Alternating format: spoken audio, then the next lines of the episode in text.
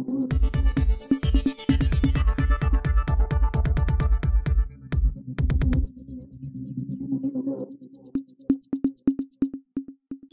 இது news focus Tamil. இந்த நேர்காணலில் நம்முடன் அரசியல் பேச இணைந்திருக்கிறார் மூத்த பத்திரிகையாளர் ஆர் கே ராதாகிருஷ்ணன் அவர்கள். வணக்கம் சார் ஆ வணக்கம். நேற்றுக்கே நேத்துக்கு ஒரு முக்கியமான அப்டேட் ராஜ்யசபால ஒரு முக்கியமான சட்டம் நிறைவேற்றப்பட்டிருக்கு. தலைமை தேர்தல் ஆணையர் நியமனம் சம்பந்தமான நிறைவேற்றப்பட்டிருக்கு. அந்த சட்டம் திருத்த மசோதாவை எப்படி பாக்குறீங்க சார்? இல்ல இது வந்து மறுபடியும் அந்த இந்த தேர்தல் ஆணையத்தை வந்து ஏறத்தாழ இப்ப பாஜகவினுடைய பிரான்ச் ஆபீஸாவே மாற்றி விட்டார்கள். இது வந்துருச்சுன்னா அப்புறம் வந்து பாஜக பிரான்ச் ஆபீஸ் கிடையாது. பிரான்ச் அந்த பெரிய கட்டிடம் இருக்கு இல்லையா நியூ டெல்லியில பாஜகவினுடைய தலைமை இயங்கு- இயங்குகின்ற அந்த இடம் இருக்கு இல்லையா அங்கேயே ஒரு ரூம் போட்டு கொடுத்துடலாம் பாஜக இந்த தேர்தல் ஆணையத்துக்கு. இதுதான் அதாவது நம்ம தொடர்ச்சியா என்ன பார்த்துட்டு வர்றோம்னு பாத்தீங்கன்னா ஒரு டிஎன் சேஷன் இருந்தார். டிஎன் சேஷனுடைய காலத்துக்கு பிறகு அவர் அந்த பதவி வகித்த பிறகு என்ன ஆகுதுன்னு பாத்தீங்கன்னா தொடர்ச்சியாக தேர்தல் ஆணையத்தினுடைய அந்த பவர்ஸ் வந்து கம்மி பண்ணணும் என்ற அந்த ஒரு இது யுக்தியின் பேரில் தான் அப்ப இருந்த காங்கிரஸ் அரசாங்கமானாலும் சரி பாக்கி வருகின்ற அதன் பிறகு வந்திருந்த பாஜக அரசாங்கமான சரி செயல்பட்டு கொண்டிருக்கிறது. இதுல காங்கிரஸ் அரசாங்கம் இருந்த டைம்ல ஒரு லிண்டோ என்ற ஒரு பெரியவர் இருந்தார். அவர் மிக மிக சிறப்பாக பணியாற்றினார். பி எஸ் கிருஷ்ணமூர்த்தி இருந்தாரு. கோபால்சாமி அதாவது அத்வானியோட ஹோம் செக்ரட்டரியாக இருந்த ஒரு மனிதர் அவரை வந்து தேர்தல் ஆணையத்துக்கு கொண்டு வர்றாங்க. அதாவது முற்றிலுமாக எதிர் துருவத்தில் இருக்கின்ற ஒரு நபரை கொண்டு வந்து உட்கார வைக்கிறாங்க. அதன் பிறகு நமக்கு இப்போ கோபால்சாமியினுடைய அந்த அட்ரன்சஸ் எல்லாம் பார்த்தா தெரியும். எவ்வளவு எந்த அளவுக்கு பிரதமரை நேசிக்கிறார் பாஜக நேசிக்கிறார் ரொம்ப தெளிவாக தெரிகிறது. அப்ப அப்படி இருந்த ஒரு நபர் கூட காங்கிரசினுடைய காலத்துல வந்து தேர்தல் ஆணையராக முடிஞ்சது. சி சி சிஇசி ஆக முடிஞ்சது. அவருடைய பெரிய அச்சீவ்மெண்ட் என்னன்னா பீகார்ல வந்து பூத் கேப்டரிங் இல்லாம வந்து தேர்தல் நடத்த முடிஞ்சது அவருடைய பெரிய அச்சீவ்மெண்டா பாக்குறோம். அதே மாதிரி டி எஸ் கிருஷ்ணமூர்த்தியினுடைய அச்சீவ்மெண்ட் பாத்தீங்கன்னா இந்த எலக்ட்ரானிக் ஓட்டிங் மிஷின்ஸ்ல ஓரளவுக்கு அது வந்து அதனுடைய நம்பகத்தன்மையை வந்து ப்ரூவ் பண்ண ஒரு மனிதராக டி எஸ் கிருஷ்ணமூர்த்தி இருக்கிறார்.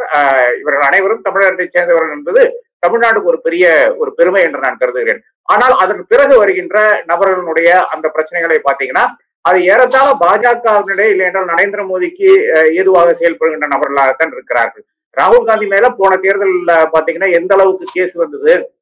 அதாவது மாடல் கோடு மீர் மீறாரு அப்படின்னு சொல்லிட்டு அஹ், ஒரு புகார் பாஜக அழைத்து விட்டால் இமீடியட் ராகுல் காந்திக்கு நோட்டீஸ் போகுது. அதே நேரத்துல பிரதமரோ இல்லையானால் அமித்ஷாக்கு எதிராகவோ அந்த மாதிரியான ஒரு புகார் வந்து காங்கிரஸ் என்று கொடுத்தால் அவர்களுக்கு நோட்டீஸே போகாது. இது போன தேர்தலினுடைய ஒரு ஒரு லெசனாக நமக்கு இருக்கிறது. அப்படி இருக்கின்ற ஒரு தேர்தல் ஆணையம் இது ஒரு பக்கம் இருக்கின்றது. அதாவது சின்ன சின்ன விஷயங்கள் இருந்து அதாவது புகார் கொடுக்கல இருந்து ஆரம்பித்து கொண்டு பெரிய விஷயங்களான இப்ப அலோ அசோக் லவாசான் ஒரு தேர்தல் ஆணையர் இருந்தார். முறை வந்து ஏடிபிக்கு திடீரென்று அதாவது இது நம்ம கேட்டதே கிடையாதுங்க. அதாவது தேர்தல் ஆணையத்தில் இருக்கிற ஒரு நபர் திடீரென்று அந்த தேர்தல் ஆணையத்தில் இருக்கிற அந்த போஸ்ட் விட்டுவிட்டு ஏ- இது ஏடிபிக்கோ அந்த மாதிரியான ஒரு இன்னொரு நிறுவனத்துக்கோ போறது நம்ம கேட்டதே கிடையாது. அப்ப அசோக் லவாசா அவருடைய பிரச்சனை என்னன்னு பாத்தீங்கன்னா அவர் வந்து பாஜக அரசாங்கத்துக்கு ஏதுவாக செயல்படவில்லை என்றதுதான் பொதுவாக ஒரு விஷயமா இருக்கிறது. அவர் மேல பல புகார்கள் வந்து அந்த அந்த காரணத்தினால் வருகிறது. அப்ப தேர்தல் ஆணையம் என்பது பாஜகவினுடைய ஒரு கருவியாக பயன்படுத்த வேண்டும் எப்படி இந்த இன்ஸ்டிடியூஷனல் கேப்சர் செய்து கொண்டிருக்கிறார்களோ எல்லா இடத்திலையுமே ஏறத்தாழ அதே விஷயம் தான் இப்ப தேர்தல் ஆணையத்திலும் நடந்து கொண்டிருக்கிறது. இப்ப நான் கேட்கிறேன் தே- தே- இ- இந்த தேர்தல் ஆணையத்திலே அதாவது தேர்தல் ஆணையர்களை தேர்வு செய்கின்ற அந்த கமிட்டியில ஏன் சீஃப் ஜஸ்டிஸ் ஆஃப் இந்தியா இருக்கக்கூடாதுன்னு நினைக்கிறாங்க? ஏன் அந்த இடத்துல வந்து ஒரு கட்சியை சேர்ந்த பாஜகவை சேர்ந்த ஒரு நபர் யூனியன் மினிஸ்டரை வந்து உட்காரணும்னு நினைக்கிறாங்க. வேற ஒண்ணும் கிடையாது. தேர்தல் ஆணையத்தை கேப்சர் பண்ண வேண்டும். நமக்கு சாதகமான ஒரு நபரை வந்து அங்க உட்கார வைக்க வேண்டும். அதனுடைய ஒரு வெளிப்பாடாகத்தான் இதை பார்க்கிறோம். ப்ரூட் மெஜாரிட்டி வச்சு பாஸ் பண்ணிடுறாங்க. ஆனா இந்த பாஸ் பண்றது வந்து ஏதோ ஒரு காலத்துல வந்து இன்னொரு எதிர்க்கட்சி வரும். அது இதோட மோசமாக இருக்கும் என்ற அந்த எண்ணமே பாஜக கிடையாது. அப்ப நாட்டு நலன் என்று பாஜக கிடையாது. சுயநலன். அடுத்த தேர்தல் நாம் ஜெயிக்க வேண்டும். அதற்கு வந்து யார வேணாலும் அதாவது எஸ் மேன் சொல்லுகின்ற யார வேணாலும் நான் கொண்டு வந்து உட்கார வைக்கிறேன் அப் அப்படின்றது ஒரு ஒரு ஒரு கருவியாகத்தான் இல்லை என்றால் ஒரு வழியாகத்தான் இதை பார்க்க வேண்டியது. சரி ஏற்கனவே இருந்த சட்டம் அப்படிங்கிறது மத்திய அமைச்சர் தான் தேர்தல் ஆணையர் யார் அப்படிங்கறத முடிவு பண்ணும். அது ஜனாதிபதி வந்து முன்மொழிவாங்க அப்படிங்கறது இருந்துச்சு அதுவே சார்பு தன்மை இருக்கு அப்படிங்கறதுனால அது சம்பந்தமான வழக்கு நீதிமன்றத்துக்கு போச்சு. இப்ப திரும்பவும் அதே விஷயத்த ஏற்கனவே என்ன விஷயத்த இருந்தோ அதே விஷயத்த வேற வகையில நிறைவேற்ற மாதிரியான சட்டத்தை தான் நிறைவேற்றிருக்காங்க. அப்படின்னும் போது இவ்வளவு நேரம் அந்த வழக்கு தொடுத்தது தேவையில்லாத ஒன்று அப்படின்ற மாதிரியான ஒரு பொருள் அது போய் முடிஞ்சிருக்கு. இது எப்படி பாக்குறது இல்ல இது வந்து சுப்ரீம் கோர்ட்டுக்கு நீங்க எங்க நிக்கிறீங்கன்னு காமிக்க வேண்டியது இந்த அரசாங்கத்தினுடைய ஒரு பெரிய ஒரு அச்சீவ்மெண்டாக இல்லை என்றால் அது ஒரு அவசியமாக அவர்கள் கருதி கொண்டிருக்கிறார்கள். தொடர்ந்து வந்து சுப்ரீம் கோர்ட்டை இழிவுபடுத்துவது. தொடர்ந்து அதாவது சுப்ரீம் கோர்ட் வந்து ஒரு ஜட்ஜஸ்னுடைய பட்டியல் கொடுத்தால் அதாவது யாரெல்லாம் ப்ரமோட் பண்ணலாம் எங்கெல்லாம் போடலாம்னு கொடுத்தா அது வந்து குஜராத் சார்ந்த ஜட்ஜுகளினுடைய அந்த அப்ரூவலே வராது. இப்ப நாலு ஜட்ஜு குஜராத்ல இருந்து டிரான்ஸ்ஃபர் பண்ணணும்னு சொன்னா அந்த அப்ரூவலே வர மாட்டேங்குது அதே நேரத்துல குஜராத்தை சேர்ந்த ஒரு ஜட்ஜை வந்து எலிவேட் பண்ண சொன்னா டப்புன்னு எலிவேட் பண்ணி அவர்களுடைய அந்த பெஞ்சுக்கு இப்ப இருக்கின்ற ஒரு சுப்ரீம் கோர்ட் ஜட்ஜினுடைய பெஞ்சுக்கு இருக்கின்ற முக்கியமான அனைத்து வழக்குகளும் மாற்றப்படுகிறது. இதைத்தான் பலரும் கேள்வி விடுறார் பிரசாந்த் பூஷன்ல இருந்து ஆரம்பிச்சு பல நபர்களும் வந்து அதை கேள்வி கேட்டிருக்காங்க. துஷன் தவே எல்லாம் கேள்வி கேட்டிருக்காங்க. இது எப்படிங்க இருக்கிற இது மாஸ்டர் ஆஃப் த ரோஸ்டர் சிஜேன்னு சொல்லிட்டு எல்லாம் இந்த ஒரு ஜட்ஜுக்கு போட்டு போயிட்டு இருக்கிறத இந்த கேள்வி கேட்டிருக்காங்க. அப்ப அரசாங்கத்து அரசாங்கத்துக்கு ரெண்டு நோக்கம் வருது. ஒண்ணு வந்து சுப்ரீம் கோர்ட் சுப்ரீம் கோர்ட்டை வந்து உங்க பவர் இவ்வளவுதானுங்க. நாங்க தான் உங்களுக்கு மாஸ்டர்ஸ் என்று சொல்லும் விதமாகத்தான் இது அமைந்திருக்கிறது. அதுக்குதான் நீங்க குறிப்பிட்ட மாதிரி எதற்கு இது இதுக்காக ஒரு கேஸை போட்டு அந்த கேஸினுடைய கடைசியில் வந்து சுப்ரீம் கோர்ட் ஒரு தீர்ப்பு கொடுக்கறது. இதுல வந்து சிஜிஐ இருக்க இருக்க வேண்டும் என்ற தீர்ப்பு கொடுக்கறது. அப்ப அதை வந்து பைபாஸ் பண்றதுக்காக இன்னொரு சட்டம் கொண்டு வர்றாங்க இல்லையா? அப்ப சுப்ரீம் கோர்ட்டு கிட்ட மிக மிக தெளிவாக சொல்லுகிறார்கள். நீங்க என்ன சொன்னாலும் நான் கேட்க மாட்டாங்க. நீ- நான் நீங்க ஒரு தீர்ப்பை கொடுத்தீங்கன்னா இது முதல் வாட்டி கிடையாது. நீங்க ஒரு தீர்ப்பை கொடுத்தீங்கன்னா அதற்கு நாங்க ஒரு அரசியல் திருத்தம் கொண்டு வந்துட்டு ஒரு திருத்த சட்டம் கொண்டு வந்துட்டு அந்த திருத்த சட்டத்தை வைத்துக் கொண்டு நாங்கள் வந்து முன்னேறுவோம் என்றுதான் சொல்லுகிறார்கள். அப்போ தொடர்ந்து அது ஒரு லா மினிஸ்டர் கிரண் ரிஜிஜு இருந்த தமிழ் டைம்ல வந்து எந்த அளவுக்கு அவர் வந்து இது சுப்ரீம் கோர்ட்டை தாக்கினார்கள் என்று நம்ம தொடர்ந்து பார்த்து கொண்டுதான் இருக்கிறோம். இன்னமும் வந்து பல இடங்கள்ல ஹைகோர்ட்ல வந்து வேகன்சிஸ் எவ்வளவோ இருக்கு இருந்த வண்ணம் இருக்கிறது. அதற்கு காரணம் என்னன்னு பாத்தீங்கன்னா இங்க கொலஜியம் கொலேஜியம் அப்ரூவ் பண்ணி கொலேஜியம்ல பல பிரச்சனைகள் இருக்கிறது. அது அடுத்த பிரச்சனை. ஆனால் கொலேஜியம் அப்ரூவ் பண்ணி ஒரு லிஸ்ட் அனுப்பும்போது அந்த லிஸ்டுக்கு இசைவு தெரிவிக்காம பிக் அண்ட் சூஸ் என்ற இடத்துல இருந்து அரசாங்கம் தேர்வு செய்து இவங்களை எல்லாம் நான் டிக் பண்ணிட்டு அனுப்பிடுறேன். இவங்க எல்லாம் எங்க ஆளுக? இல்லைன்னா நம்ம ஆளுக. அதனால நான் வந்து இசை கொடுக்குறேன் என்ற பாணியில் பேசுவதே மிக தவறா இருக்கிறது. அந்த தவறை விட அடுத்த தவறு என்ன இது இதே சுப்ரீம் கோர்ட் சொல்லி இருக்கிறது you cannot pick and choose இந்த டிஸ்ட்ரிபியூஷன் சொல்லி இருக்கிறது அதை தாண்டி வந்து சுப்ரீம் கோர்ட் ஸ்டெப் எடுக்கிறதுக்கு அது வந்து ஏதோ அவர்களுக்கு என்ன என்ன கூச்சம் என்று எனக்கு புரியவில்லை. ஆனால் அவர்கள் செய்ய மாட்டேங்கிறாங்க அப்போ தொடர்ந்து வந்து ரெண்டு விஷயங்கள் இதுல தெளிவாகிறது. ஒண்ணு வந்து கம்ப்ளீட்டாக தேர்தல் ஆணையத்தை நாங்கள் கேப்சர் பண்ணி விட்டோம் இனி வந்து தேர்தல் ஆணையம் வந்து பாஜக அலுவலகத்திலிருந்து செயல்படலாம். இனி தேர்தல் ஆணையம் என்பது எப்படி பங்களாதேஷ்ல இருக்கிறதோ எப்படி பாக்கி இருக்கிற நாடுகள் இருக்கிறதோ அதே மாதிரி ஒரு தே- ஒரு ஒரு ஒரு கம்யூனிஸ்ட் சைனால இருக்கிறதோ அதே மாதிரி ஒரு அலுவலகமாக எங்களுடைய ஒரு பிரான்ச் அலுவலகமாக செயல்படும். இன்னொரு இது, இன்னொரு இடத்துல வந்து சுப்ரீம் கோர்ட்டை அவமதிப்பது. வேணுமென்றே சுப்ரீம் கோர்ட்டினுடைய ஒரு ஆஹ், ஒரு தீர்ப்பை வந்து அவமதிக்கும் விதமாக புதிய ஒரு சட்டத்தை க- ஏற்றி அந்த சட்டம் மூலமாக சுப்ரீம் கோர்ட்டுக்கு செல்ல சொல்லுகின்ற செய்தி என்னவென்றால் நீங்க என்னதான் லா போட்டாலும் நீங்க எங்களுக்கு எதிராக போனால் நீங்கள் எங்களுக்கு எதிராக யார்? அமித்ஷா மோடிக்கு எதிராக போனால் இதுதான் உங்களுடைய கதி. நாங்கள் இப்படித்தான் உங்களை ட்ரீட் பண்ணுவோங்கிறதுக்கு மற்றொரு சான்றாகத்தான் இதை பார்க்க வேண்டியது இது ரொம்ப ஒரு முக்கியமான ஒரு சீரியஸ் பிரச்சனையை இதை பார்க்க வேண்டியது இருக்கு. வரக்கூடிய தேர்தலில் மோடியை வீழ்த்துவதற்கு இந்தியா அலையன்ஸ் சொல்லி ஒரு மிகப்பெரிய ஒரு அலையன்ஸ் உருவாக்கி வச்சிருக்காங்க எதிர்கட்சிகள் ஜனநாயகபூர்வமான தேர்தல் மூலமா வீழ்த்த முடியும் அப்படிங்கறது ஒரே ஒரு வாய்ப்பா இருக்கு. அதுக்கு ஒரு பேக் போனா இருக்கு அதுக்கு ஒரு முக்கிய விஷயமா இருக்கிறது தேர்தல் ஆணையம் தான். இப்ப அதையே பாஜக கைப்பற்றுச்சு அப்படின்னா இந்த விஷயத்துக்கு வந்து எதிர்கட்சிகள் இதுல வெளிநடப்பு செஞ்சிருக்காங்க இந்த இடத்துல. அஹ் வெளிநடப்பு செய்யாம ரொம்ப ஸ்ட்ராங்கான ஆர்குமெண்ட் முன் வச்சிருக்கணுமா? எப்படி பாக்குறீங்க எதிர்கட்சியோட அந்த நேற்று நடந்தது? இல்ல அதுல எல்லாம் ஒன்றும் பிரயோஜனம் இல்லையா. இப்ப நீங்க வந்து வெளிநடப்பு செய்யலைன்னா அங்க உட்காந்து நீங்க கூச்சல் குழப்பம் போட்டீங்கன்னா இல்லை என்றால் அதற்கு எதிராக நீங்க வந்து அதிகமா பேசிவிட்டால் ஒன்னும் சஸ்பெண்ட் இல்லைன்னா டிஸ்மிஸ் இல்ல. மகாமைத்தனுடைய கேஸ் என்னங்க? அவரால் வாதிக்க முடிஞ்சதா? ஏதோ ஒரு ஒரு ஒரு காப் பஞ்சாயத்து மாதிரி ஒரு கூட்டத்தை கூட்டி அதற்கு தலைவர் கேட்கிறாரு நீங்க யாரு கூட போய் துபாயில வந்து தங்கிட்டு இருந்தீங்க? ஏன் அவனுக்கு என்னது? இவன் எங்க போய் தந்தா அவனுக்கு என்னன்னு கேக்குறான்? இதுதான் பிரச்சனையா இருக்கிறது. அவன் என்ன நான் குறிப்பிடுறது என்னன்னு பாத்தீங்கன்னா ஒரு ஆண் வந்து அதுவும் member of parliament senior member வந்து ஒரு பெண் மெம்பர் ஆஃப் பார்லிமெண்ட் கூட மதிக்காம நீ யாரு கூட போய் படுக்கிற என்ற அளவுக்கு கேள்வி கேட்கிற அந்த துணிச்சல் எங்கிருந்து வருதுன்னு பா- பாத்தீங்கன்னா அது பாஜக கொடுக்கின்ற இந்த ஒரு தைரியத்துல தான் வருகிறது. இது முன்னாடி எப்பாச்சும் கேட்டிருக்கோமா? ஆயிரத்தி தொள்ளாயிரத்தி நாற்பத்தி ஏழுல இருந்து இந்த பார்லிமெண்ட் வந்து ஃபங்க்ஷன் ஆயிட்டு இருக்கிறது. அதுக்கு முன்னாடியும் ஃபங்க்ஷன் ஆயிட்டு கொண்டிருந்தது. எப்பாச்சும் ஒரு மேல் மெம்பர் வந்து ஒரு ஃபீமேல் மெம்பரை பார்த்து நீ யார் கூட படுத்தங்கிறது ஒரு கமிட்டி ஹியரிங்ல கேட்டிருக்கானா? அந்த தைரியம் எனக்காச்சும் வந்திருக்கிறதா? அப்படி நடந்திருந்தால் என்ன நடந்திருக்கும்? ஒரு பிரதமர் வந்து வெளியே வந்து சொல்ல வேண்டாம். நீங்க இப்படி எல்லாம் பேசக்கூடாதுன்னு சொல்ல வேண்டாம். இதுதான் பாராளுமன்றங்க. அது அது- அது அதனுடைய நீட்சியை என்ன ஆகுதுன்னு பாத்தீங்கன்னா அவங்கள வந்து sus- அவங்கள சஸ்பெண்ட் இல்லை அவங்க டிஸ்மிஸ் பண்ணிட்டாங்க. இனி எங்க போனோம் அவங்களும் சுப்ரீம் கோர்ட் போய் தான் நிக்கணும். ராகுல் காந்தி என்ன பண்ணாங்க? எதற்காக செய்தார்கள்? அதாவது ஒரு இடத்துல வந்து சப் மோதி சோர் ஹே யா அப்படின்னு ஏதோ ஒரு கேள்வி கேட்டிருக்கிறாரு. அதற்காக வந்து ஒரு குஜராத் நீதிமன்றம் அவரை வந்து டிஸ்மி இது அவருடைய பதவி வந்து பறிச்சிருதுங்க. அதை வந்து ஒரு ஹைகோர்ட் அங்கே இருக்கின்ற ஹைகோர்ட் வந்து அதை கொஞ்சம் இழுத்தடிச்சு அதன் பிறகு வந்து அதுவும் ஆமாங்க நீங்க அவுட்டு அப்படின்னு சொல்லுறது இது என்ன குஜராத்துக்குன்ற தனி ஒரு சட்டம் இருக்கிறதா? தனி ஒரு அரசியல் சாஸ்திர சட்டம் இருக்கிறதா? தனி கோர்ஸ் இயங்குறதா அது என்ன மோதியினுடைய கோட்டாக இயங்குறதா? இந்த கேள்வி எல்லா எல்லாருடைய மனதிலையும் மனதிலும் இப்ப வருது வருதா இல்லையா? அதன் பிறகு என்ன வருது? இது இந்த இந்த கேள்வி எப்ப மறுபடியும் எழுதுன்னு பாத்தீங்கன்னா சுப்ரீம் கோர்ட்டுக்கு போன பிறகு அவருடைய அந்த ஸ்டேட்டஸ் வந்து ரிஸ்டோர் ஆகுறது. அப்ப குஜராத் நீதிமன்றம் வந்து அது ஹைகோர்ட் ஆனாலும் சரி கீழ் நீதிமன்றம் ஆனாலும் சரி அவர்கள் தவறு செய்தார்கள் என்பது மிக தெளிவாக தெரியலையா ஒரு பே- ஒரு பேச்சுக்காக அதாவது ஒரு பப்ளிக் ஸ்பீச்சுக்காக இவர் நரேந்திர மோடி சொல்லாத வார்த்தைகள் கிடையாது. சோனியா காந்தியோ ஜெர்சி கவ் என்ற விஷய சொல்றது. ஹைபிரிட் பச்சா என்று ராகுல் காந்தியை சொன்னது. Fifty crore gold girlfriend என்று ராகுல் காந்தி கூட இருந்த ஒரு பெண்மணியை பேசினது. இந்த மாதிரியான எவ்வளவோ பிரச்சனைகள் வந்து அதாவது ஒரு பிரதமருக்கு பிரதமர் பேசக்கூடாத ஒரு அருவருப்பத்தக்க அதாவது பிரதமர் மட்டும் கிடையாது யாரும் பேசக்கூடாத அந்த வார்த்தைகளை யூஸ் பண்ணா கூட தேர்தல் ஆணையத்துல அதை கம்ப்ளைண்ட் பண்ணா தேர்தல் ஆணையத்துக்கு அது பிரச்சனையே கிடையாது.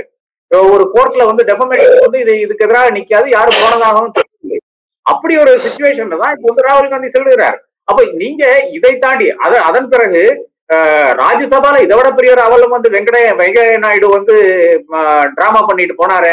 அதாவது ஏறத்தாழ பத்தொன்பது எதிர்கட்சி லீடர்ஸ் எதிர்கட்சி சார்ந்த உறுப்பினர்களை வந்து சஸ்பெண்ட் பண்ணிட்டு ஒரு பில்ல பாஸ் பண்றாங்க ஒண்ணு இல்ல ரெண்டு பில்லு பில்ல தான் பாஸ் பண்றாரு. அதை பாஸ் பண்ணிவிட்டு அது அது ஏன்னு பாத்தீங்கன்னா கூச்சல் குழப்பம் போட்டாங்களாமா? அதனால சஸ்பெண்ட் பண்ணிட்டோமாமா? அப்ப இதை விட ஒரு பாராளுமன்றத்தை வந்து அவம அவமதிப்பதுக்கு வேற இடமே கிடையாது. வேற ஒரு ஒரு- நிகழ்வே தேவையில்லைன்னு நான் கருதுகிறேன். அவ்வளவு செஞ்ச வெங்காய நாயுடுக்கு இன்னொரு டேர்ம் கொடுக்கல. அதான். அதான் அது. என்னதான் ஆனாலும் கடைசியில அத்வானியும் ஆஹ், பாக்கி இருக்கிற எவ்வளவு தலை கல்யாண் சிங் வாஜ்பேயி இவர்களை எல்லாம் வந்து ஆண்டவன் வச்சு செஞ்சான் இல்லையா? அதே மாதிரி வெங்கைய நாயுடையும் வச்சு செஞ்சான். இவ்வளவு சொல்லி எல்லாத்துக்கும் ஏறத்தாழ நரேந்திர மோடியினுடைய காலில் விழல வைஸ் பிரசிடண்டா அதை தவிர எல்லாமே செய்தார். அப்படி செய்து கூட கடைசியில அவருக்கு ஒரே ஒரு டேம் தான் தூக்கி போட்டாங்க. இது ஆண்டவன் கொடுக்கின்ற பனிஷ்மெண்டாக வைத்துக் கொள்ளலாம். இல்லையென்றால் மோடி கொடுக்கின்ற பனிஷ்மெண்ட் ஆண்டவன் மூலியமா இல்ல ஆண்டவன் சொல்கிறான் அருணாச்சலம் செய்கிறார் மாதிரி ஆண்டவன் சொல்கிறான் மோடி செய்கிறார் என்று கூட வைத்துக் கொள்ளலாம். ஆனால் நான் என்ன சொல்றேன்னு பாத்தீங்கன்னா கடைசியில எல்லாமே நான் வந்து இப்ப எதிர்க்கட்சிகளை நம்ப முடியாத ஒரு சூழ்நிலை இருக்கிறது. ஏனென்றால் ஒண்ணு அவர்கள் ஃபைட்டிங் எம்எம் தெம்செல்ஸ் அது ஒண்ணு இருக்கிறது. அதை தாண்டி அவர்கள் எஃபெக்டிவாக இயங்க முடியாத சூழ்நிலை இருக்கிறது. எதிர்க்கட்சிகளால் இயங்க முடியவில்லை. சுப்ரீம் கோர்ட்டுகளால் இயங்க இயங்க முடியவில்லை. பாக்கி இருக்கின்ற ஹைகோர்ட்டுகளால் இயங்க முடியவில்லை. அதே நேரத்துல வந்து இப்ப இந்த இந்த ஒரு தேர்தல் ஆணையம் கேப்சர் பண்ணிருக்காங்க அதனால இந்த எதிர்க்கட்சிகளுக்கு நிச்சயமாக பாராளுமன்றத்தில் பெரிதாக குரல் கொடுக்கக்கூடிய அந்த வாய்ப்பே கிடையாது என்றுதான் நாம் வந்து தொடர்ச்சியாக இந்த பாராளுமன்றத்தில் ரெண்டாயிரத்தி பத்தொன்பதுன்ற பாராளுமன்றத்தில் இயக்கம் பார்த்துக் கொண்டிருக்கிறோம். ஓம் பிர்லா வந்து இதுக்கு மேல தலைமை தாங்கி கொண்டிருக்கிறார். ஓம் பிர்லா இருக்கின்ற ஒரு ஓட்டு தாங்க ஒரு ஒரு ஒரு அந்த கட்சியை சார்ந்த ஒரு அந்த டேனிஷ் இவரை வந்து என்ன டேனிஷ் அலியை வந்து என்ன மாதிரி இது திட்டுற டெரரிஸ்ட்ல கூப்பிட்டாரு. அவருக்கு ஏதாச்சும் கண்டனம் கூட தெரிவிக்கவில்லையே. அப்ப இதுதான் இன்றைய பாராளுமன்றம். ஏறத்தாழ ஒரு காப் பஞ்சாயத்து மாதிரி இன்னைக்கு பாராளுமன்றம் நடந்து கொண்டிருக்கிறதாகத்தான் அங்க இருக்கின்ற எம்பிஸே சொல்லிக் கொண்டிருக்கிறார்கள். சார் இப்ப வரக்கூடிய தேர்தலில் மோடி வீழ்த்துவதற்கு தேர்தல் ஆணையம் தான் அப்படிங்கிறதா இந்தியா கூட்டணிக்கு இருக்கிற ஒரே ஒரு வாய்ப்பா இருக்கு. அப்படி இருக்கும்போது ஐந்து மாநில தேர்தலிலே வந்து தேர்தல் ஆணையம் எந்த அளவுக்கு நேர்மையா செயல்பட்டுச்சு அப்படிங்கறத நம்ம பார்த்தோம். கிட்டத்தட்ட ஒரு ஆளுநரே ஒரு மாநில ஆளுநரே தேர்தல் பிரச்சாரத்தில் ஈடுபடுறாரு. அவர் மீது எந்த நடவடிக்கையும் இல்லை. பிறகு தெலுங்கானால அங்க இருக்க டிஜிபி வெற்றி பெற வாய்ப்பு இருக்கக்கூடிய ரேவந்த் ரெட்டி போய் சந்திச்சார் அப்படிங்கிறது உடனடியே அவரை தாமா முன் வந்து அவரை பதவி நீக்கம் செய்யறாங்க அந்த மாதிரி விஷயங்களை நம்ம பார்த்தோம். இப்ப ஐந்து மாநில தேர்தல் விஷயம் எப்படி இருக்கும்போது இப்ப தேர்தல் ஆணையமே வந்து தலைமை தேர்தல் ஆணையரே அவங்க கையில் எடுக்கிற அளவுக்கு விஷயம் நகர்ந்திருக்கு அப்படின்னா ரெண்டாயிரத்தி இருபத்தி நாலு தேர்தல் எப்படி இருக்கும் நம்ம பார்க்க வேண்டியது. இல்ல இதையெல்லாம் தாண்டி தான் ரெண்டாயிரத்தி இருபத்தி நாலுல வந்து எதிர்க்கட்சிகள் ஒன்றாக வர வேண்டும் என்ற அந்த ஒரு அடிப்படையில் தான் நான் பேசிக்கொண்டிருக்கிறேன் இல்லைன்னா ரெண்டாயிரத்தி இருபத்தி நாலுக்கு பிறகு வந்து இந்த ஒரு கட்சிகளும் வந்து கட்சிகளாக இருக்க முடியாது. ஒண்ணு எல்லாம் முடக்கி விடுவார்கள். இன்னைக்கு வந்து அந்த பஜன் அந்த என்னது பகீல் இவரு அந்த ஒரு ஒரு மகாராஷ்டிராவை சார்ந்த ஒரு அமைச்சர் பஜன்லால் சர்மா. பஜன்லால் சர்மா பஜன்லால் சர்மா. அவரை வந்து அவருக்கு என்ன ஆகுதுன்னு பாக்க பாத்தீங்கன்னா அவரை அவருக்கு ஒரு பிரச்சனை வருகிறது. அதாவது பேசிக்கலி இதான் பணம் சேர்த்த வழக்கு வழக்கு தான். அது பணம் சேர்த்த வழக்குல என்ன ஆகுதுன்னு பாத்தீங்கன்னா இவரை வந்து பிடிச்சிடுறாங்க. பிடிச்ச பிறகு அவரை வந்து ஜெயிலுக்கு போயிடுறாரு. ஜெயிலுக்கு போன பிறகு என்ன ஆகுதுன்னு பாத்தீங்கன்னா அவர் திடீரென்று பாஜகவை சேர்றாரு இன்னைக்கு அமைச்சராயிடுறாரு. அப்ப பாஜகவில் சேர்ந்தா நீங்க என்ன வேணா செய்யலாங்கிறதுக்கு மறுபடியும் மறுபடியும் புஜ்பல் புஜ்பல் இது சகன் புஜ்பல் ஜகன் புஜ்பல் மேல இடி ஒரு கே வழக்கு போடுகிறது. ஜகன் புஜ்கல் வந்து சே- சேனா பிஜேபி கவர்மெண்ட்ல வந்து சேர்ந்துட்டாரு. சேர்ந்தோன்னா இடி கேஸ வாபஸ் வாங்கிருங்க அரெஸ்ட் பண்ணி ஜெயில வைத்த ஒரு மனிதர். இதுதான் இது இன்னைக்கு இன்றைய நிலை இதுதான். அப்ப எதிர்க்கட்சிகள் ஒன்னும் வந்து கூண்டோட போய் பாஜகல சேர்ந்துடலாம் இல்லைன்னா இந்த uh, நம்மளுடைய தலைவர் நமக்கு பெரும் மதிப்புக்குரிய நித்யானந்தா இருக்கார் இல்லையா? அதே மாதிரி நிறைய ஐலண்ட் வாங்க கிடைக்கிறது கிரீஸ் கிட்ட நிறைய ஐலண்ட் இருக்குது. அதே மாதிரி அர்ஜென்டினா அந்த மாதிரி நாடுகள் கிட்ட எல்லாம் நிறைய ஐலண்ட்ஸ் வந்து வா- அவங்க விலைக்கு கொடுப்பாங்க. எல்லா நாடுகளும் வந்து கொஞ்சம் கஷ்டத்துல தான் இருக்காங்க. ஐலண்ட் கொடுக்குறாங்க. அந்த ஐலண்ட் போய் நீங்க ஒவ்வொன்றா வாங்கிட்டு அதுல வந்து நீங்க வந்து உங்களுடைய ஜனநாயகம் கடமை இதெல்லாம் பேசிக்கொண்டிருக்கலாம் அதை தாண்டி நீங்க வந்து இங்க ஒத்துழைக்கவில்லை என்றால் ஒரு சீட்டுக்காக ரெண்டு சீட்டுக்காக எப்படி சிபிஐ சிபிஎம் வந்து தெலங்கானால ஏறத்தாழ காங்கிரஸை தோக்கடித்த பார்த்ததோ எப்படி இந்த காங்கிரஸ் வந்து சிபிஎம் கூட இணைந்து போகாதனால் ராஜஸ்தான்ல வந்து ஒரு பிரச்சனை ஆயிட்டோ எப்படி சமாஜ்வாதி பார்ட்டியோட காங்கிரஸ் சேர்ந்து போகாதனால எம்பியில வந்து அவ்வளவு பெரிய ஒரு அடி வாங்குச்சோ இதெல்லாம் காங்கிரஸ்லயும் பிரச்சனை இருக்கிறது சிபிஎம்லயும் பிரச்சனையா இருக்கு இந்த மாதிரி எல்லா கட்சிகள்லயும் பிரச்சனை இருக்கிறது. அதாவது எங்களுக்கு ஏங்க தெலங்கானால போய் இருபது சீட் கேட்கறதுல அர்த்தம் இருக்கா கம்யூனிஸ்ட் பார்ட்டி ஆஃப் இந்தியா மார்க்சிஸ்டுக்கு? அவங்க என்ன ஸ்ட்ரென்த்து?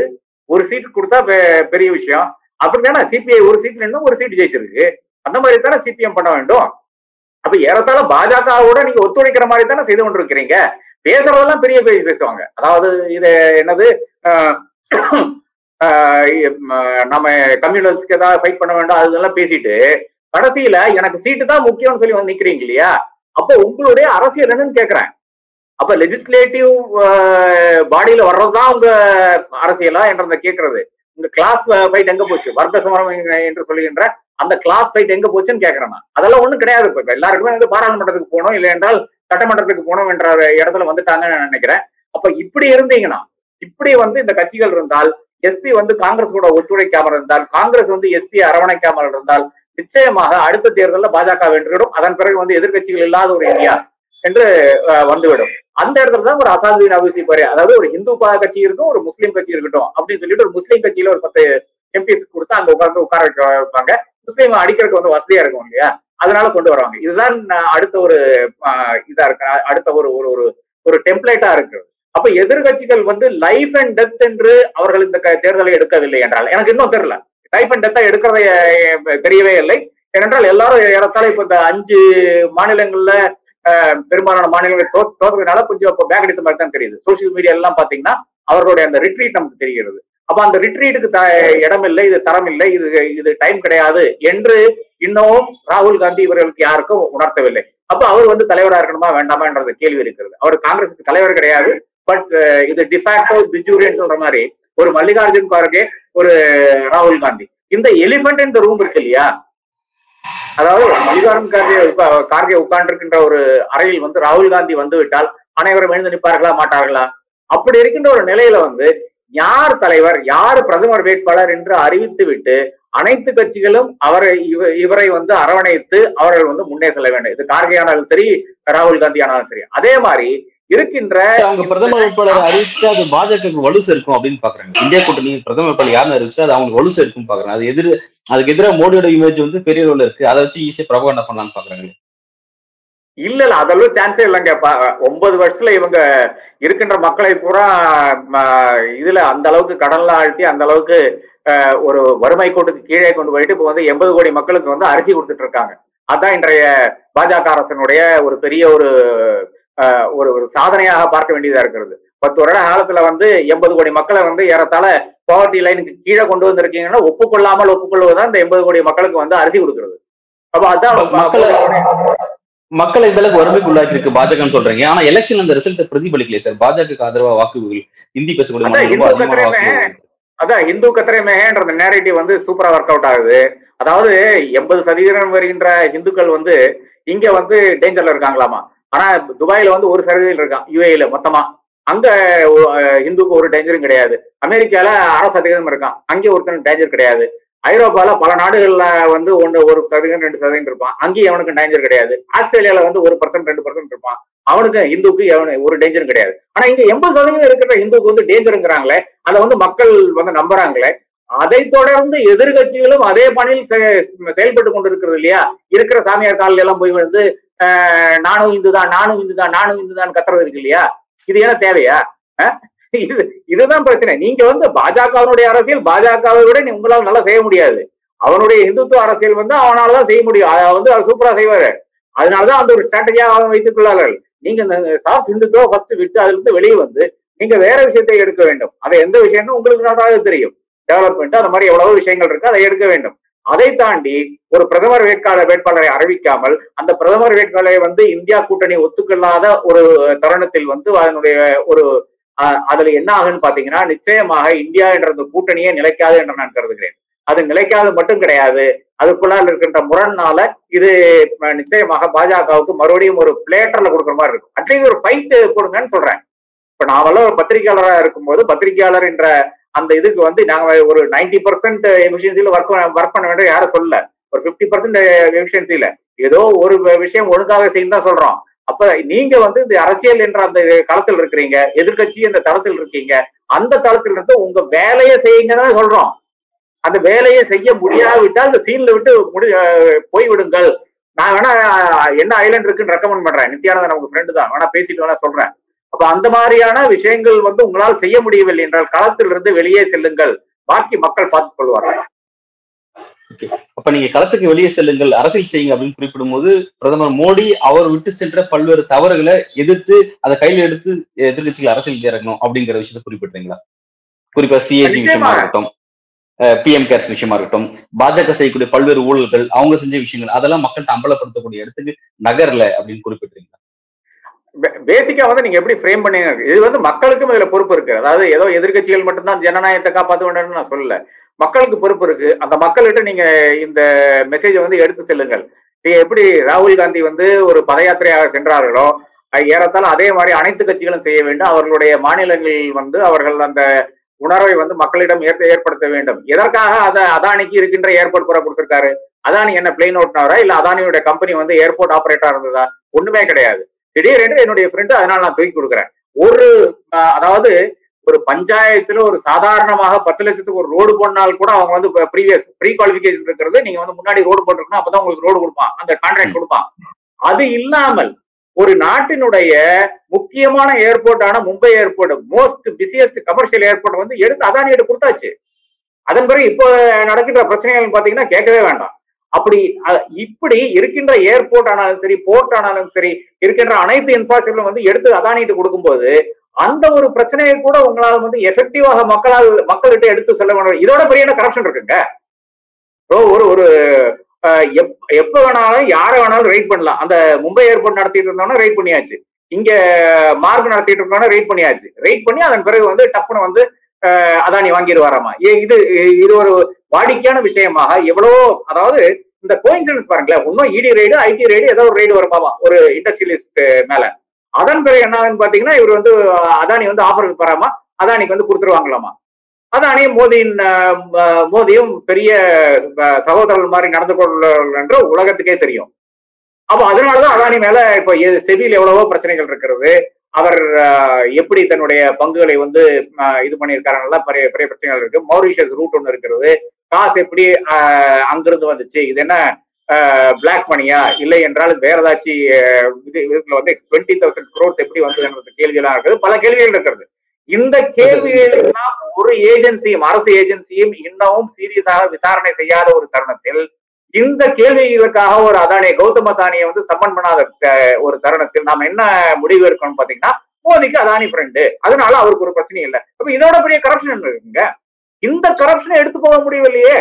எதிர்கட்சிகள் இந்த ஒரு கேள்வி. இந்த விஷயத்த ஐந்து மாநில தேர்தல்ல ராகுல் காந்தி பல இடங்கள்ல பேசினார். தேர்தல் பிரச்சாரத்தில் பல இடங்கள்ல பேசினார். பட் இதெல்லாம் வந்து ராகுல் காந்திக்கு ஓட்டா திரும்பல காங்கிரஸ்க்கு ஒரு ஓட்டா திரும்பல அப்படிங்கிற ஒரு விஷயம் சொல்லப்படுது. எப்படி சார் பாக்குறது எங்க இ- இந்த பப்ளிக் மீட்டிங் என்பது இது நம்ம ராஜஸ்தான்ல பப்ளிக் மீட்டிங் என்பது நமக்கு ஆன செய்தியாகத்தான் இருக்கும். அது அங்கத்த மக்களுக்கு எப்படி போய் சேரும்? இ- இதை விட ஒரு இந்த ஃபார்மேட்டே முடிந்து விட்டது இதனுடைய காலமே முடிந்து விட்டது.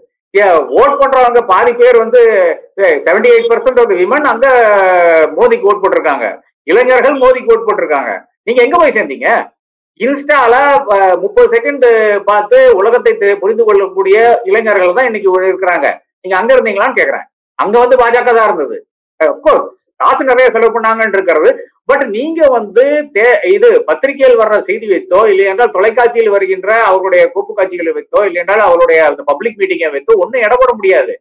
நீங்க அந்த மெசேஜ் வந்து எவ்வளவு எஃபெக்டிவாக இளைஞருக்கு கொண்டே சேர்த்தீங்க பெண்களுக்கு கொண்டே சேர்த்தீங்கன்னு இருக்கிறது. அது ஆண்களுக்கு பல இடங்கள்ல வந்து அரசியல் தெரிந்த வண்ணம் இருக்கிறது. ஏனென்றால் அவர்கள் வந்து ஒரு பொதுவான ஒரு பொது புத்தியில் இருக்கின்ற ஒரு விஷயம் என்னவென்றால் ஆண்கள் வந்து வேலைக்கு செல்வார்கள் பெண்கள் வந்து வீட்டிலே இருப்பார்கள் என்பது ஒரு பொது புத்திக்கான ஒரு விஷயமா இருக்கிறது. அப்படி பார்க்கும்போது ஆண்கள் வெளியே செல்கின்ற ஆண்களுக்கு கொஞ்சம் இன்ட்ராக்ஷன்ஸ் அதிகமா இருக்கிறதுனால நிச்சயமாக அவர்களுக்கு இன்னும் கொஞ்சம் விஷயங்கள் தெரிய வருகிறது. அப்ப அவங்க அவங்களே உங்களால் ரீச் பண்ண முடியலங்கிறத காமிக்குது. அப்படி இருக்கிற ஒரு தருணத்தில் வந்து நீங்க எங்க போய் ரீச் பண்ணீங்கன்னு கேக்குறேன். உங்களுக்கு வந்து நீங்க வந்து அப்கோர்ஸ் எங்களுக்கு வந்து ஓட் ஷேர் விழலன்னு ராஜஸ்தான்ல சொல்லலாம். மத்திய பிரதேசத்துல வந்து அங்கேயும் நான் ஓரளவுக்கு தக்க வைத்துள்ளோம் என்று சொல்லலாம். பட் இந்த ஃபைனல் ரிசல்ட் என்பது நீங்க மக்களிடம் எவ்வளவு எஃபெக்டிவா போய் போய் சேர்ந்தீங்கிறதா இருக்கிறது. அப்ப பாஜக வந்து நாற்பது லட்சம் பேரை வந்து களத்தில் நிறுத்தி அவர்களுக்கு காசை கொடுத்து அவங்க வந்து வேலை பண்ண வைக்கக்கூடிய இடத்துல வந்து இன்னைக்கு பாஜக இருக்கிறது. அந்த சக்தி நிச்சயமா உங்களுக்கு கிடையாது. பட் அப்படித்தான் நீங்க வந்து பாக்கி இருக்கின்ற மனிதர்களை வந்து இன்ஸ்பயர் பண்ண வேண்டும்னு சொல்றேன். நீங்க வந்து அதாவது ஒரு மாற்றம் தேடி வருவவங்க வந்து பெருசாக காசு எதிர்பார்க்க எதிர்பார்க்க மாட்டான். நீங்க அவங்கள டேப் பண்ணீங்கிற அந்த கேள்வி இருக்கு இல்லையா? அந்த கேள்விக்கு பதில் என்னன்னு கேட்கிறேன் உங்களோட கேள்வி நியாயமான கேள்வி இது புரிஞ்சுக்க முடியும் சார். என்னுடைய அடுத்த கேள்வியா வந்து நடந்து முடிந்த ஐந்து மாநில தேர்தலில் மூன்று மாநிலங்களில் பாஜக வெற்றி பெற்றிருக்கு. அந்த மூன்று மாநில முதல்வர்கள் தேர்ந்தெடுத்ததுல பாஜக நடவடிக்கை பார்த்திருப்போம். புதிய முகங்களை தேர்ந்தெடுத்திருக்காங்க. இது வந்து பாஜக கட்சிக்கு என்ன விதமான வளர்ச்சியை கொடுக்கும்? உள்கட்சிக்குள்ள என்ன விதமான அதிருப்தி உண்டாக்கி இருக்கு இந்த பாலிடிக்ஸ் எப்படி புரிஞ்சுக்கிறது? அதுல ரெண்டு விஷயம் இருக்கு. நீங்க குறிப்பிட்ட ஒண்ணு உண்மைதான். அதாவது வளர்ச்சி என்று பாத்தீங்கன்னா இப்ப யார் வேணாலும் இப்போ ஜெயலலிதானுடைய கேபினெட்ல இருந்த இருக்கிறதுல ஒரு பெரிய பாசிட்டிவ் பாத்தீங்கன்னா யார் வேணாலும் அமைச்சராயிடலாம் நான் எனக்கு எனக்கு தெரிஞ்ச அந்த ரெண்டாயிரத்தி ஒண்ணு ரெண்டாயிரத்தி ஆறு இதுல வந்து ஏறத்தாழ நாற்பதோ நாற்பத்தஞ்சு பேரோ வந்து சுலபமாக அதாவது ஃபர்ஸ்ட் ஒரு கேபினெட் ஃபார்ம் ஆகுது. முப்ப முப்பத்தொன்னு பேரோ முப்பத்தி ரெண்டு பேரோ. அதன் பிறகு வந்து ஒரு முப்பது பேரோ முப்பத்தஞ்சு பேரோ வந்து மாற்றப்படுகிறார்கள். அப்ப ஏறத்தாழ ஒரு எழுபது எழுபதுல இருந்து எண்பது நபர்கள் வந்து அமைச்சராக உட்கார்ந்து அவர்கள் அந்த சீட்ல வந்து அலங்கரித்து இருக்கிறார்கள் அப்ப அந்த ஒரு விஷயத்துல பாத்தீங்கன்னா ஆமா மோதி மோடி நானும் ஏதாச்சும் செஞ்சா மோடி எனக்கும் ஏதாச்சும் கொடுப்பாரு என்று அந்த ஒரு எண்ணம் வந்து ரேங்க் அண்ட் ஃபைல்ல வர்றதுக்கான அந்த வாய்ப்பு இருக்கிறது. ஆஹ் ஆனால் அது எங்க போய் நிக்குதுன்னு பாத்தீங்கன்னா கடைசியில வந்து மோடி எனக்கு கொடுப்பாரு இல்லைன்னா அமித்ஷா எனக்கு கொடுப்பாருன்ற நிலையில இருக்கிறது. அதாவது ஒரு டிக்டேட்டர் ஒரு ராஜா அந்த ராஜா வந்து நம்மளுக்கு பார்த்து நம்மளை மந்திரி ஆக்கி விட்டுருவாருப்பா என்ற அந்த ஒரு பணியில அவங்க பார்த்துட்டு இருக்காங்க. அது ஆனால் பாசிட்டிவாக தான் நான் பார்க்க வேண்டியதா இருக்கிறேன் அதனால எல்லா எம்எல்ஏக்கும் அந்த ஆசை இருக்கும். அமைச்சராக வேண்டும் என்ற அந்த ஆசை எல்லா எம்எல்ஏக்களுக்கும் அனைத்து அனைத்து அமைச்சர்களுக்கும் நான் முதலமைச்சராக்க வேண்டும் ஆக வேண்டும் என்ற அந்த ஆசையும் இருக்கும். ஆனால் இதுல வந்து ட்ரெடிஷனல் ஓட் பேங்க்ஸ் என்று பார்க்கின்ற பழைய நபர்கள் இருக்கார்களே அவர்களை எல்லாம் வந்து எ- வெறுப்பேத்தி தான் இந்த விஷயம் வந்து நடக்கிறது. அதாவது சிவராஜ் சிங் சௌகானுக்கு ஒரு கான்ஸ்டன்சி இருக்கு என்று வைத்துக் கொள்ளலாம். அந்த சிவராஜ் சிங் சௌகானை வந்து இன்னைக்கு வந்து ஏலினேட் பண்ணிட்டாங்க. வசுந்தரா ராஜே சிந்தியை வந்து ஏலினேட் பண்ணிட்டாங்க. உங்களுக்கு முடியாது என்ற கோணத்துல இருந்து பெண்களுக்கு கொடுக்கவில்லை என்ற இந்த விஷயங்கள்லாம் இருக்கிறது. அப்ப இந்த விஷயங்கள்லாம் வைத்து பார்க்கும்போது அந்த கட்சிக்குள்ளால் இருக்கின்ற அந்த டைனமிக் எப்படி ஆப்ரேட் ஆகுன்னு தான் பார்க்கணும். இப்ப அடுத்ததாக அதாவது ஒரு ஒரு முதல்வரை நான் இன்னும் வளர்த்த விட வேண்டிய அவசியம் இல்லை. வசுந்தரா ராஜி என்பது வந்து ஏறத்தாழ இன்னும் ரெண்டு முறை சிஎம் ஆயிட்டாருன்னு. ஆயிட்டாங்கன்னு நினைக்கிறேன். அப்ப அதனால இன்னொரு மூணாவது முறை வந்து சிஎம் உட்கார வச்சு எனக்கு காம்படிஷனாக வந்துருவாங்களோ என்ற அந்த கேள்வி மோடியினுடைய மனதில் நிச்சயமாக எழுதக்கூடிய அந்த வாய்ப்பு இருக்கிறது. அதே மாதிரி தான் சிவராஜ் சிங் சௌஹான் இன்னொரு வாட்டி உட்கார வச்சா அவர் நாலாவது முறையாக சிஎம் ஆயிடுவாரு. அது மோடியினுடைய ஜாஸ்தி டைம் ஆயிரும். அதாவது மோடி மூணு முறை தான் முதல்வராக இருந்தார் இருந்திருக்கிறார். அப்ப அதனால வந்து அவரும் ஒரு காம்படிஷனுக்காக வழி இருக்குமோ என்று. அப்ப இப்ப பாத்தீங்கன்னா எல்லா இடத்துலயும் எல்லா முதலமைச்சர்களையும் பாஜகவினுடைய முதலமைச்சர் பாத்தீங்கன்னா அனைவருமே வந்து மோடிக்கு வாட்ட வாக்கப்பட்டவர்கள் அமித்ஷாக்கு வாக்கப்பட்டவர்களா இருக்கிறார்கள். எல்லா ஸ்டேட்லயுமே. அதாவது யூபியை தவிர்த்து. இப்ப யூபியிலையும் அந்த மாதிரி ஒரு இன்ஜினியரிங் வர்றதுக்கான அந்த வாய்ப்பு இருக்கிறது அதை ட்ரை பண்ணாங்க. ரெண்டாயிரத்தி இருபத்தி ரெண்டுல அதை ட்ரை பண்ணாங்க. பட் அது வந்து ஆர்எஸ்எஸ் வந்து அதற்கு இசைவு தெரிவிக்கவில்லை. அதனாலதான் இன்னைக்கு வந்து யோகி ஆதித்யநாத் இன்னும் உட்கார்ந்து கொண்டு யூபியில ஆர்எஸ்எஸ் இசை தெரிவிக்கலைங்கிறீங்க. பட் இந்த மூணு ஸ்டேட்ல எப்படி ஆர்எஸ்எஸ் இசை கொடுத்தது? இல்ல இது வந்து டிஃபிகல்ட் ஸ்டேட்ஸா இருந்ததுங்க. இப்போ வந்து நம்மளுடைய புரிதல் என்ன இருந்தது மூணு ஸ்டேட்ல வந்து காங்கிரஸ் ஜெயிக்கும் என்ற எண்ணத்தில் தான் ஓடிக்கொண்டிருந்தோம் அதாவது தெலங்கானால க்ளோஸ் ஃபைட்டா இருந்தது. டிடிபி இல்லைன்னா ஒரு ஹங் அசம்பிளிக்கான வாய்ப்பு இருக்கிறதாக நினைத்துக் கொண்டிருந்தோம். சத்தீஸ்கர் வந்து காங்கிரஸ் ஜெயிக்கிறதாக நினைத்துக் கொண்டிருந்தோம். எம்பியில காங்கிரஸ் ஜெயி ஜெயிக்கிறதாகத்தான் நினைத்துக் கொண்டிருந்தோம். ஆனால் அதையெல்லாம் முறியடித்துக் கொண்டு ஒரு மோடி அமித்ஷாவினுடைய கம்பெனி வந்து ஜெயித்து கொண்டு வந்த இந்த தருணத்தில் வந்து ஆர்எஸ்எஸ் வீக்கனாக இருக்கு. அப்ப ஆர்எஸ்எஸ்னால் ஒன்றும் செய்ய முடியவில்லை என்றதுதான் அங்க மிக தெளிவாக தெரிகிறது. இவர்களுடைய கைதான் ஓங்கி இருக்கிறது என்றுதான் தெரிகிறது. பல்வேறு கேள்விக்கு ரொம்ப விளக்கமும் ஆழமும் உங்களோட பதில்களை நேரத்தில் வழங்கியிருக்கீங்க மிக்க நன்றி.